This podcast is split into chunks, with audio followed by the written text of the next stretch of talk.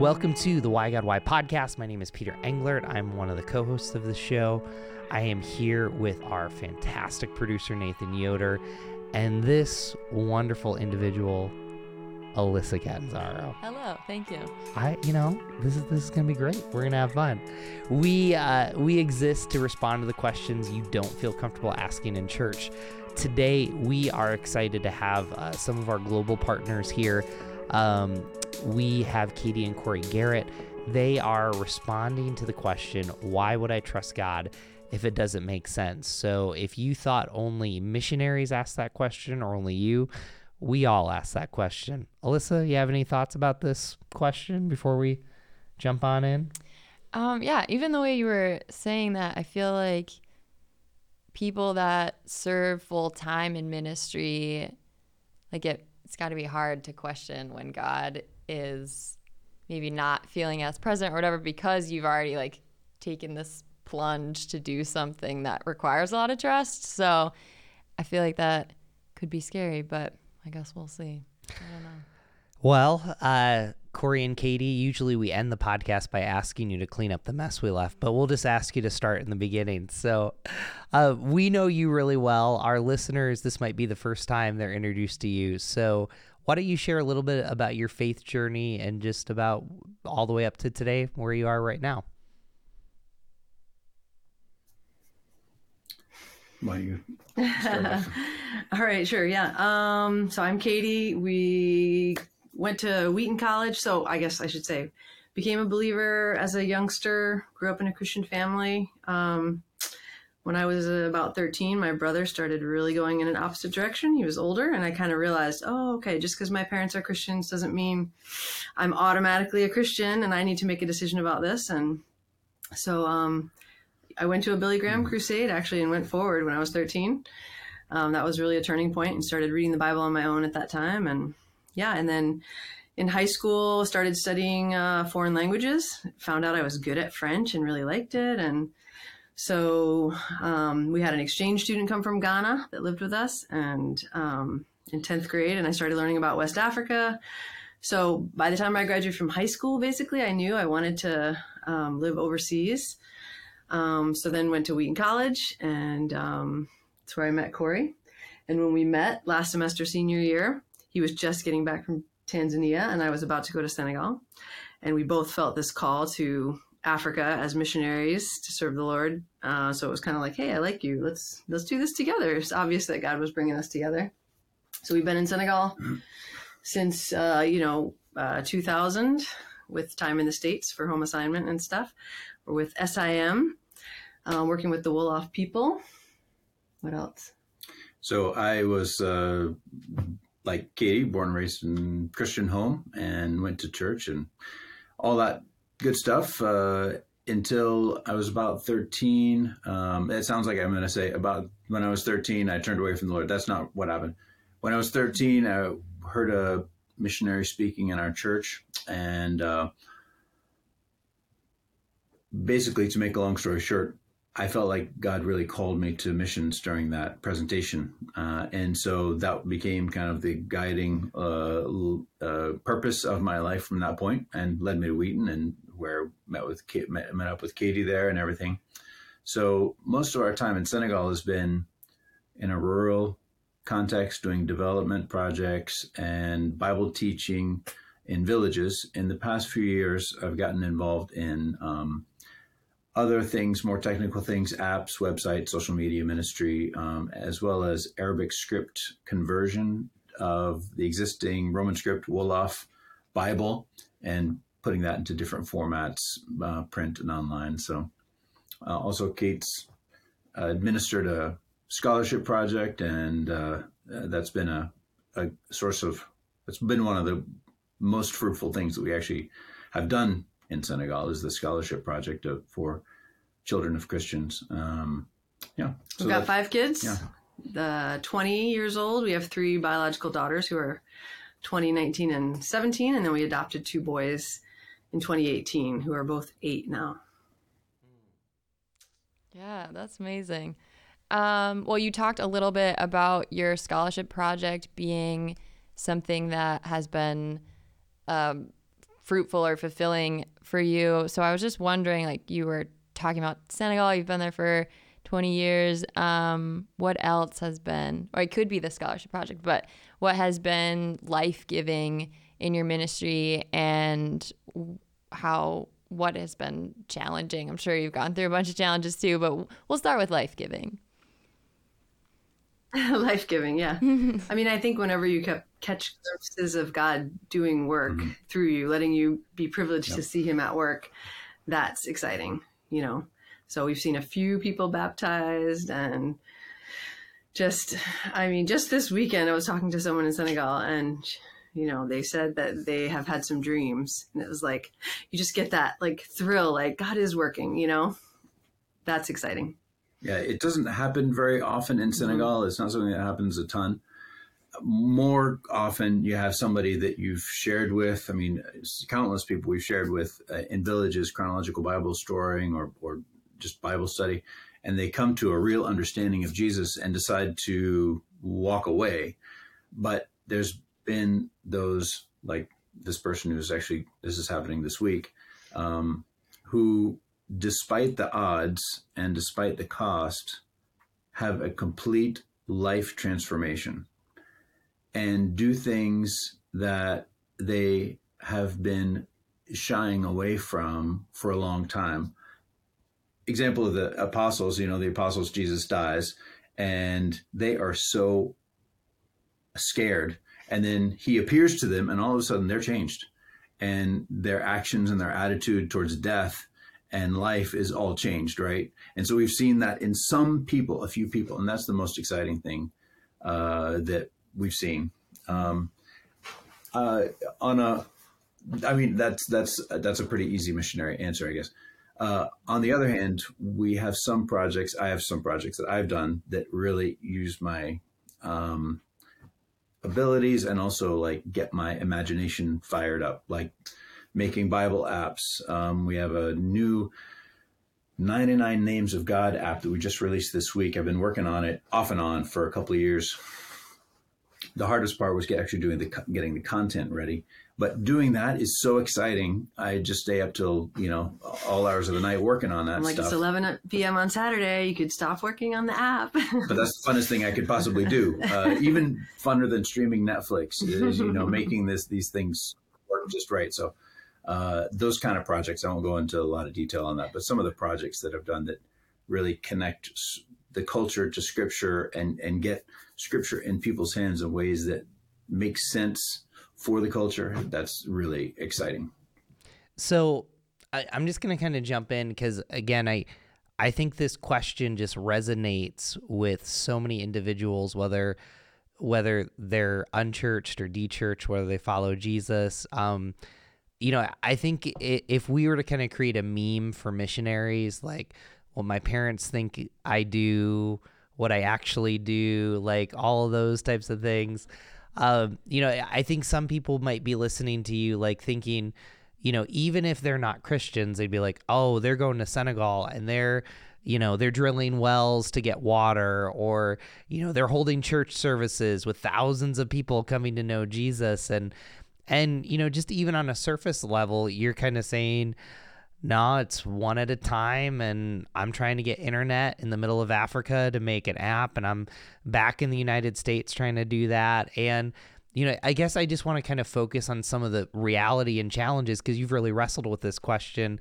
you know, and even just help our listeners understand why you had to leave Senegal and come back to the United States of what's really challenging you with this question of trusting God when it doesn't make sense.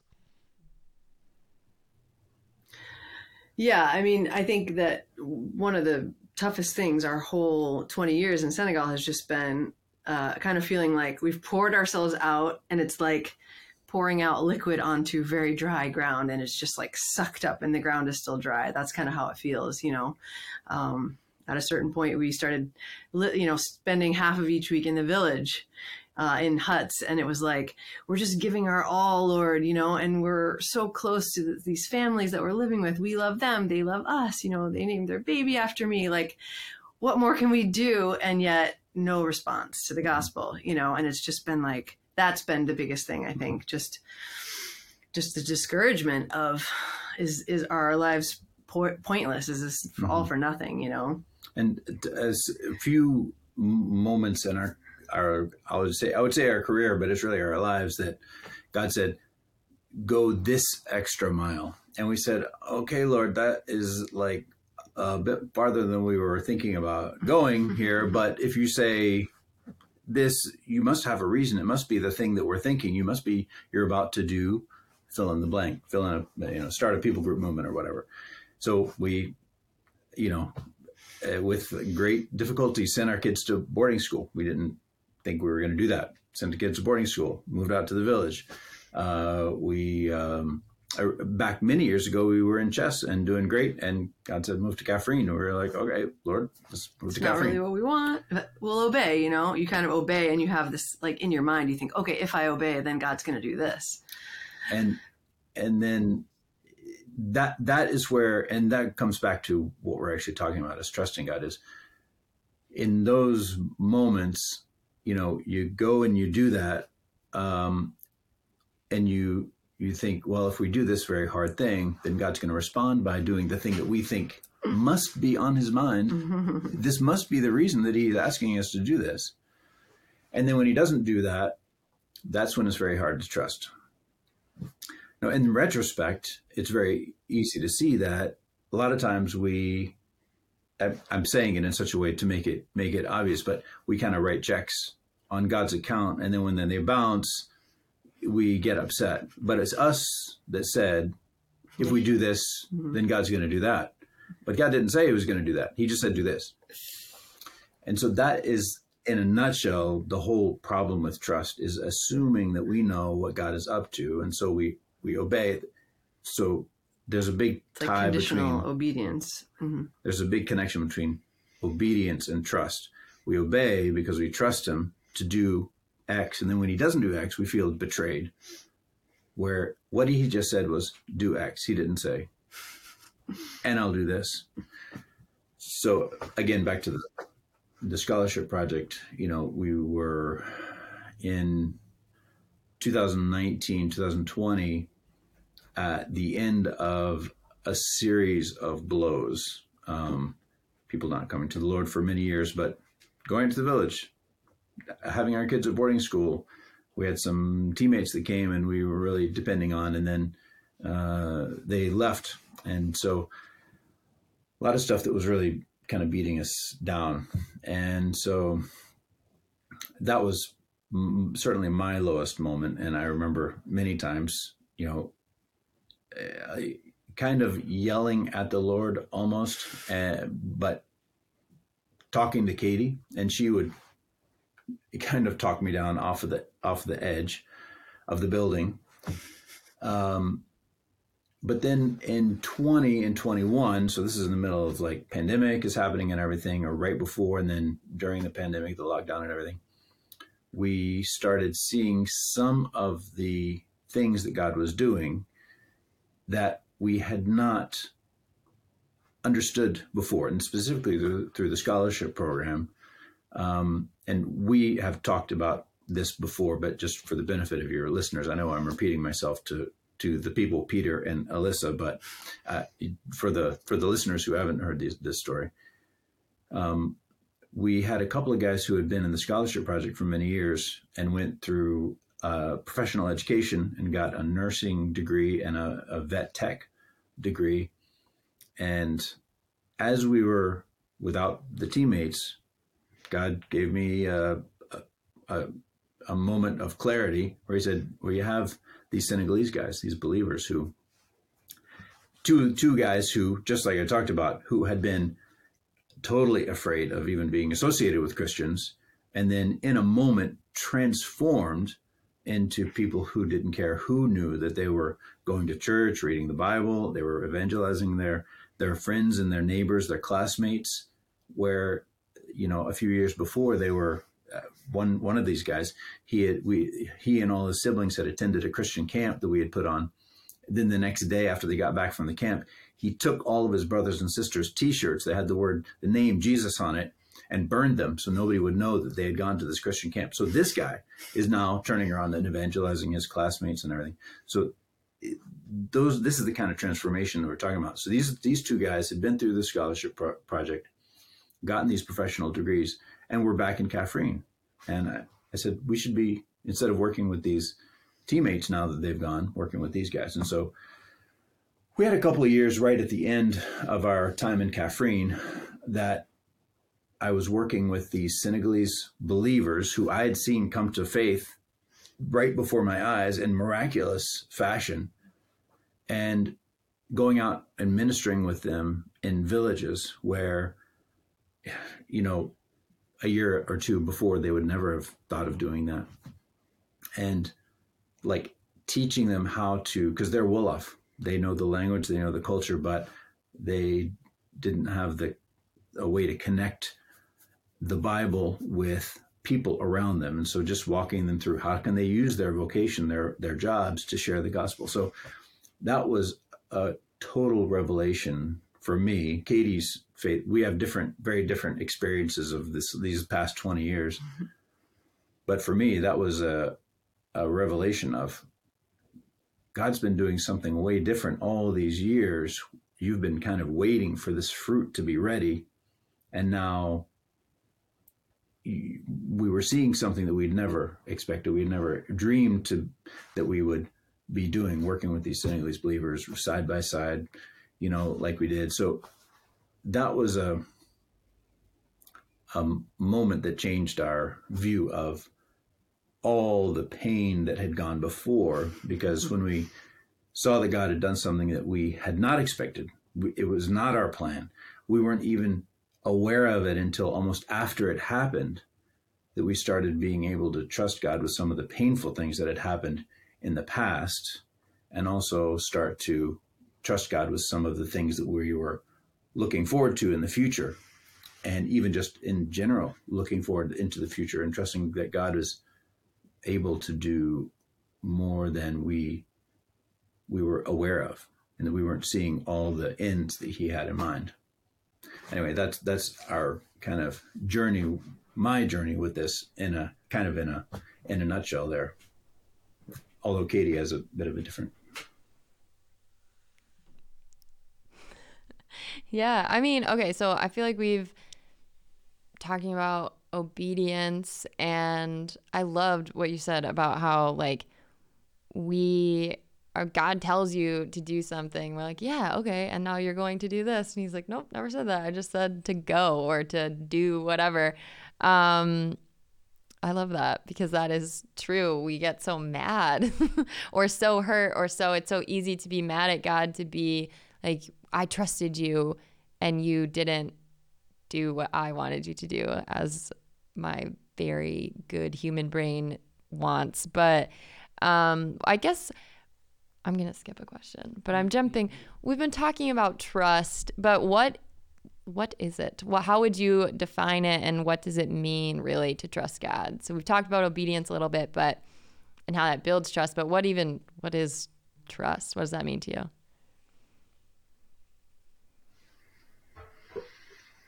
Katie, do you want to no. take first? you go first. um, so I think that with the, the trust question um, is about not trusting in ourselves, but trusting in, in God. It's a little bit too easy to trust in ourselves. I read a book recently and they put it in terms of listening and seeing. If you are walking by faith, if you're trusting, you're listening. In other words, your eyes are closed, and the, the image that this book was kind of mm-hmm. painting, your eyes are closed and you're listening to somebody outside, above, beyond you. Whereas if you f- insist on living by seeing, you're stopping up your ears and just looking at what you can see from your one point of view, from your one point in the universe. But if you turn to a listening posture, basically, uh, this author was getting at, you you you just get this um, sense of many points, let's say, in the universe, many um, situations and, and contexts. I'm not being I'm not making it super clear, but uh, it's listening. It's walking by faith, not by sight, is the scriptural way to say it. Um, but uh, there was one uh, Bible verse that was super um, important. I won't say encouraging because it was very unencouraging for much of this uh, journey. But in Isaiah 50, uh, 50 verse 10, it reads this Who among you fears the Lord and obeys his servant?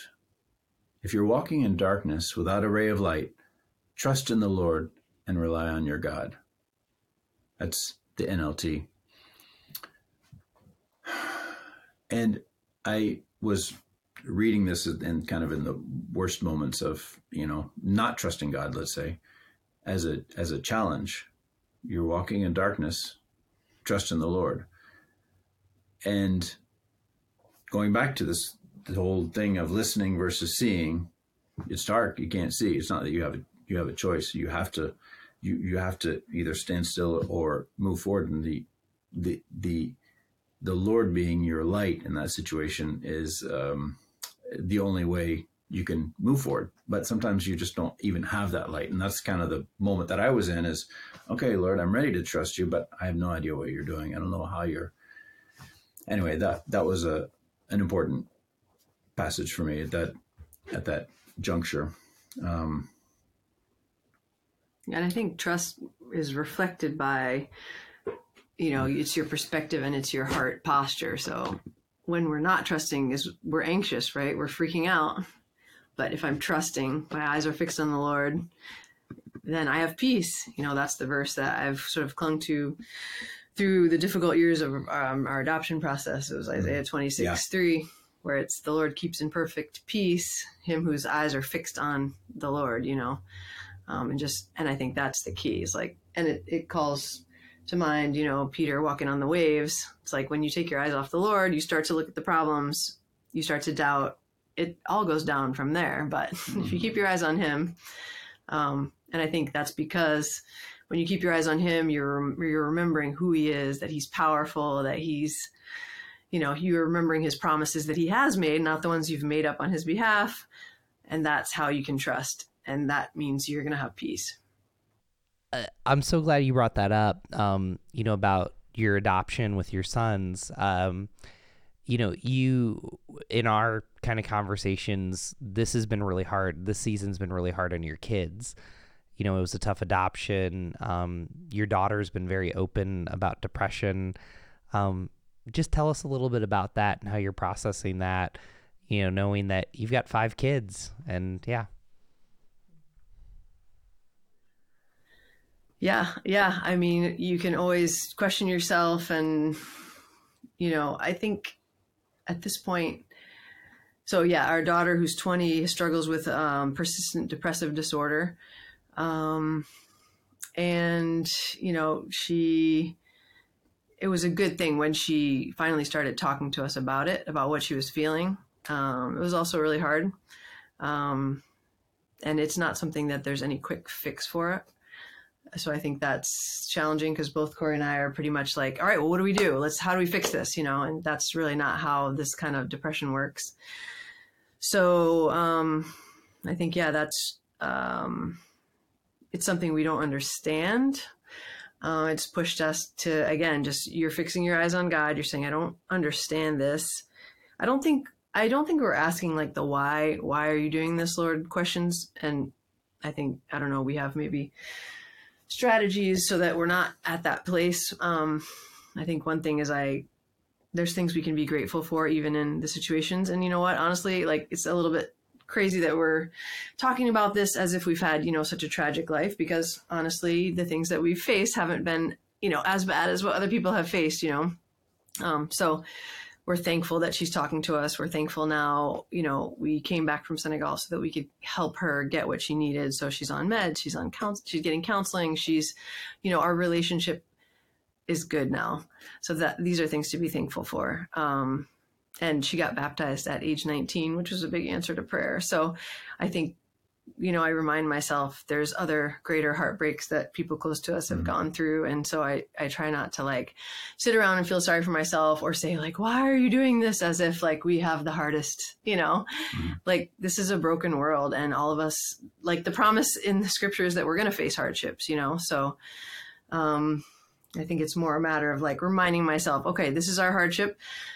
Living through it, we're going to keep our eyes fixed on the Lord and try to learn from it what He wants us to learn from it and face it in a way that um, our relationship with the Lord stays good and, you know, we respond in a way that He wants us to. Um, I don't know. And for me, uh, echoing all that, but for me, it was basically right on the heels of that earlier um, uh, kind of revelation of what God is doing and, and the high of like ministering to these guys and seeing what the Lord had done, unbeknownst to us, how He had worked through us, but without our knowledge. And so, right on the heels of that, you know, Emma starts at college and then comes home unexpectedly in October of last year. And so when that happened, um, it, the past, the previous season had prepared us for that season. So when that happened, the first thing that ran through my mind was, I wonder what's God, what, what God is going to do through this. I wonder how God is going to use this. Without saying, I bet it's like this. I bet this is what's going to happen. But um, that that past season of great disappointment, followed by seeing what God was up to, a part of what God was up to, not everything, but a part of what God was up to, enabled us to, when Emma came home, really face that with some some a greater degree of trust than I have ever experienced in a trial, let's say, or in an unexpected negative situation. So that it's the it's part of the walk of you know of faith, and I definitely felt at that moment that God was doing something in us to enable us to to trust us, trust Him more. You know, so at this point, we can share that she's doing much better, and we're actually gonna we're actually on um, on schedule to head back to Senegal next summer, and she's going to continue on here in the states, and so we're praising the Lord for that. But you know, even if I mean something else is going to go bad, As I was in- going to say, un- like not according to plan, you know, in our lives. holding it all loosely, I think at this Yeah. point, it's like you hold it loosely, you know? It's like you like, oh no, you know, the boys are like, whatever, whatever situation. And then it's like, it goes better again. And then, but just Yeah. to know, like, there's going to be, there's going to Yeah. be things. Maybe we're going to have to come home again, you know, because one of our kids needs us to. That's okay. You know, God will walk with us through whatever the next storm is. Yeah. Yeah, that's great. It's it's hard to think about like I think this is where I had said it in the beginning, but like you've it's okay, sorry. It's hard to even commit like the way that you commit to long-term missions and then to be in a place like Senegal, which is difficult, and then to have these family issues that just need to be addressed immediately. Like you will have to leave a ministry that you've poured a lot of your energy in to take care of these um your people, your kids. Like that's so important. Um so I think the question is so as you think about going back to Senegal, like does that you said you're holding things loosely, but like, does it scare you? Are you excited? Like, how do you feel about even making that transition back? Because you've been home for a little bit. Has this been the longest time you've been on home assignment in your? Okay, like, how does that feel? Yeah, definitely. This is the first time we've done two years, and you know, I it's interesting because it was kind of like, oh no, we're not going to be able to go back, but now I definitely see, you know, what God was doing in each member of our family through this time. Like each of the five kids needed this time in the Mhm. states. Yeah. You know, he was doing stuff that needed to be done, you know. So, it's like this was his plan. He was doing Mhm. good. We can already see some of that. Um so I don't regret this extended time Mhm. and you know, it's like we're going back because it's it feels like we can. Um, but again, like if we have to leave, it's okay because God will lead us step by step, and whatever happens, you know, He He has a bigger plan, and it's okay. I think at the moment, the, that when you ask that, how do you feel about going back? My first thing that pops into my heart is we're going to be leaving all three of the girls in the States and going back with just the boys. So the three of them over in America and the four of us in Senegal, that is hard. um, to think about. But all three girls say they're ready. Yeah. You know, and yeah, and again, it, yeah, yeah. So But- we'll see. We'll yeah. see. I mean, we're we're happy that they're they're doing they're doing well in their different ways, and uh, you know, looking forward to seeing how they they develop and and grow on their own. And it's hard to think about not being closer by or not seeing them quite as much. But anyway, um, just trust, kind of trying to trust the Lord with that as well. You know, I, I want to push back a little bit because I, I think some of our listeners might struggle with this.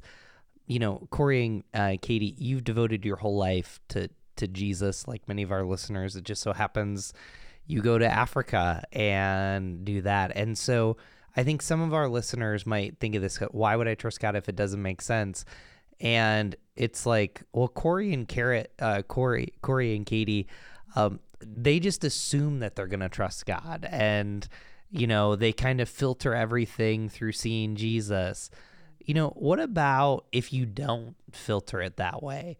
Like, what if you literally are questioning, or have you been in that season where you're literally questioning God and you're kind of wondering, why would I trust God when it doesn't make sense? Because, kind of what I'm hearing, you're in a season where you've seen enough of God working that you trust Him. You're not fully there, but some people are like, well, they were just going to trust God anyways. I mean, how do you process through that?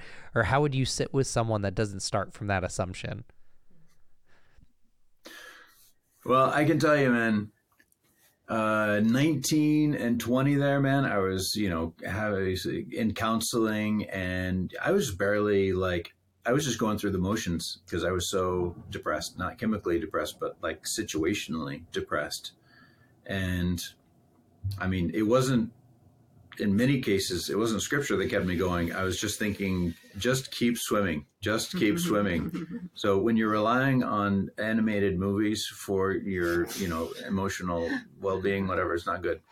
So, uh, you know, that's those are the days I would get up and have devotions and saying, "Why am I even doing this? He doesn't care about us." I mean, that's pretty serious. I mean, I was in a pr- low, low spot, lower than I've ever been, you know, and but just kept, you know, going back to the Lord and um, going back to Scripture, even even when that wasn't exactly what I wanted to do.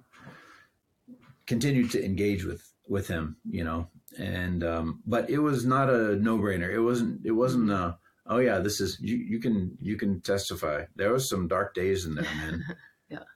And um, so it was not a no brainer for anybody you know, missionary, Yeah. whether your job is missionary or not, everybody has the same faith. You know, I mean, in other words, regardless of what your actual your nine to five or your day to day job is, everybody has to inter, interact with the Lord and give Him their hopes and dreams. And sometimes your hopes and dreams are not fulfilled, Mhm. and deal with Him on that. What are you doing, Lord? And so, you know, whether you're a missionary or not has nothing to do with it. Everybody has that struggle. Mhm. Um, I think for me, like whenever my mind goes to, you know, just doubting, like, is this even, you Mhm. know, is God even real? Then it's like, if I actually sit down and think about that question, like, then I just have this like Mhm. logical procession of, of course, God is real. Who made these trees? Like, Mhm. you know, and then you're just like, okay, there has to be a God because we are all here. And which of the major religions makes sense? I've lived in Islam. It doesn't hold up. You know, you go through all, and it's like, Christianity is the only religion that holds up. So it's like, you know, having studied these things and thought about these things as a youngster, it's kind of like you remind yourself, like, this has to be true. And if it's true, then the Bible is true. And if the Bible is true, then, you know, and then there's these scriptures that I can go to. Um, you know, right now we see in a in a glass dimly, you know, we don't understand. And um I remember saying to Corey one time when he was like so frustrated at God, I remember asking like, which of the Bible characters would you want to switch lives with? You know, and just thinking through like, would you want to be Noah? Hmm. Would you want to be Moses? Would you want to be Paul? Like shipwrecked and flogged and imprisoned, and you know, it's like I think sometimes getting the perspective of just reminding ourselves bigger picture looking at other people's lives biblical characters as well as you know people we know or people we've read about and it's kind of like you just talk yourself through, find the things that you know are true, and then if you anchor with that, then you can build from there and say like, okay, that's how I got here. I still believe it. This all still makes sense. I have seen God answer prayers. I know, you know. You just have to talk yourself through why why do you believe what you believe and until you remember it. Uh, Peter said at one point, this is a little bit taking it out of context, but go with me. Uh, Peter said at one point, Lord, to whom shall we go? Mhm. The, the competition, if you don't believe in Jesus, is not fierce. If you don't believe in Jesus, there's none of the other worldviews that are like super compelling. I mean, I think we've seen in America the secular humanist worldview um, is not has not led to greater peace and joy. It's not it's not doing it. Uh, we live, as Katie said, in in uh, in uh, one in a country where Islam is quite popular. We're not seeing peace and joy. But when you come back to churches, churches are not perfect. But when you come back to Christians, and Christians are not perfect, you do see another kind of life than you see anywhere. Um, so uh, I would say, in some ways, I mean, well, going back to this time I'm talking about where I was so depressed, I never stopped actually doing Bible studies with people because I knew, although my disappointment with God was intense, I knew He was. I could. I knew He was still there. You know, and uh, wrestling with God is is is. I mean, that's what Israel means is wrestling with God, and we're the new Israel of God. So we have to keep wrestling with Him. Um, I mean, I think in some ways, if we're not wrestling with Him, then we have we can have a superficial relationship. I haven't said this before, so I'm thinking it out as I say it. So I'm probably going to say something that's not exactly right. But if we're not wrestling with them at some level about something, or if we never, let's say, wrestle, we can wrestle mm-hmm. through a thing and kind of get through it. But if we're never wrestling with them, we're not engaging with them, I think, on a deeper level because he is so other that he's, if he does not challenging us mm-hmm. in anything, in any area of our lives, then do we really know him? So I say doubt in some ways is a sign of faith, not a sign of. If you have somebody who's no, never doubts, he doesn't really have a faith because it's not it's not tried. Um, you know, you, I go back to the old example of a of a of a firefighter. Let's say, if you have a, a firefighter who's untried, they're a candidate. They haven't actually been through a fire. You know, they haven't experienced trials they think firefighting is awesome. It's really cool. You get some nice outfits and everything. But a firefighter who's been through fires and knows what it's like to pull injured people from the wreckage of a house, they have a different attitude about firefighting, but they are prepared and they're able and they can help others and they can help themselves. You know, so I think in the same sense, if you have somebody who says, "Well, I never doubt, I never really doubt," well, that could be somebody who's who has a strong faith, but probably you're just getting started, you know. And but if you have doubts, that means you're going through some of the things that you need to go through to have stronger faith. And I, this is, story is all about that. I mean, I have much stronger faith now than I had two or three years ago. You know, from going through those crazy things where, you know, I'm in my 20s, I'm at Wheaton College, you know, I'm taking a lot of theology classes I could have written a great paper for you, but I didn't know how to live that out. And it wasn't in my heart, you see. So I think there's a great, uh, great benefit to going through times where you do doubt because that's where your faith can actually grow. That's, that's the fire that your actually, your faith can actually grow in.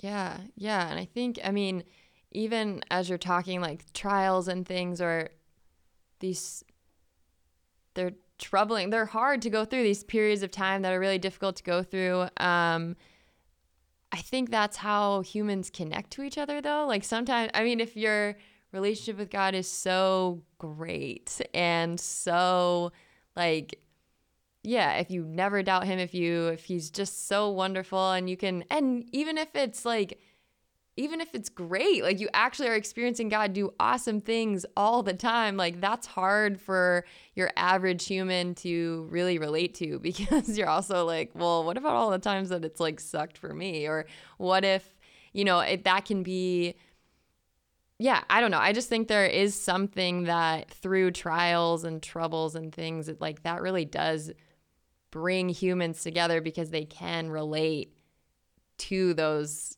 issues. Like many people will go, everybody will go through something difficult. So to be able to point to God in that time of like the low time or the difficult time um, would be even i mean that's probably confusing to your average person to be like wait you went through this really difficult thing like why do you still love why do you still care about god um, but yeah but it's something that like people can relate to and maybe that will help them question like why don't i care about god or does god actually care about me um, yeah so there are a lot of people wondering why would they share their faith if their faith or if their life is in a season of doubt so if they are in that time of like in a negative space, uh, why would they share their faith? So how how would you respond to that? Well, usually if somebody has a doubt, and I, I kind of shared my own uh, experience with it, if you have somebody who's having doubts about one area of faith, there's usually some other areas of faith that they are not doubting it. Maybe they're saying, "Well, I don't know if God's really doing this in my in my life or for me, or I expected God to do this, but I do really feel that you know these are the truth, and there's no." Or there could be some other area of faith that they're they're questioning, but a faith, an area of faith that they are more secure in. And so I think, um, on the one hand, you know, dealing from your strength and saying, "Well, the, this is something that I really am." able to say with great conviction and and back it up this is true you know he's the creator god he loves us it's a even if you're doubting god's goodness maybe as i was my his goodness to me right now or something like that um and so sharing what you are feeling convicted about or or or um or feeling strongly that you are having let's start over that sentence now um, sharing where you are, where your faith is strong, and not where your faith is is is maybe doubting. But on the other hand, you know, I think people are turned off by a faith that has all the answers. Um, if you look at the Pharisees, they had all the answers to such a degree that their faith was calcified, and they trusted in themselves and and and their righteousness, right?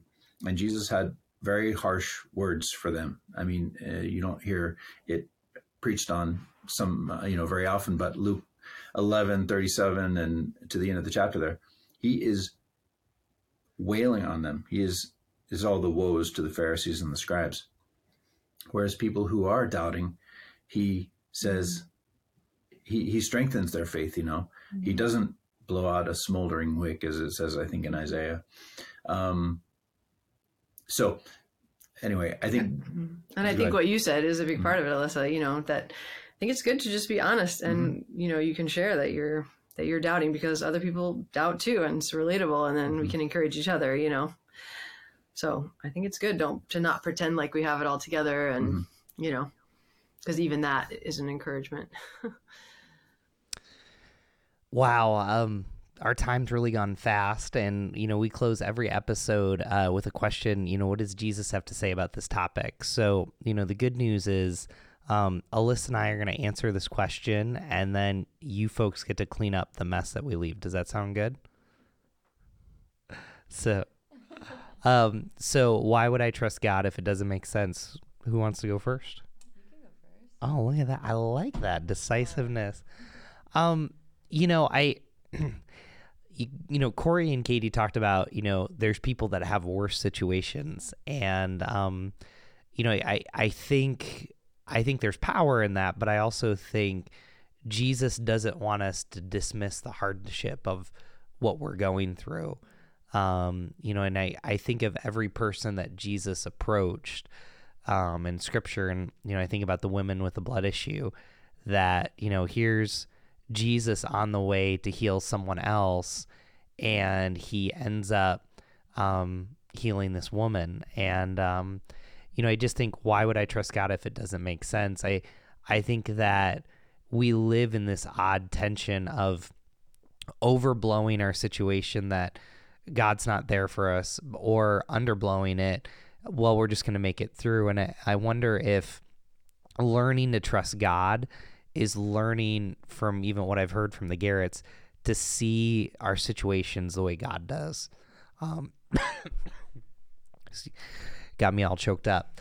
Um, but I, I think that as, as I think about that, um, it's being able to see that maybe I brought some expectations. Maybe I looked at Jesus in, in ways that weren't helpful. And so to be able to see our life for as it really is and from Jesus's perspective.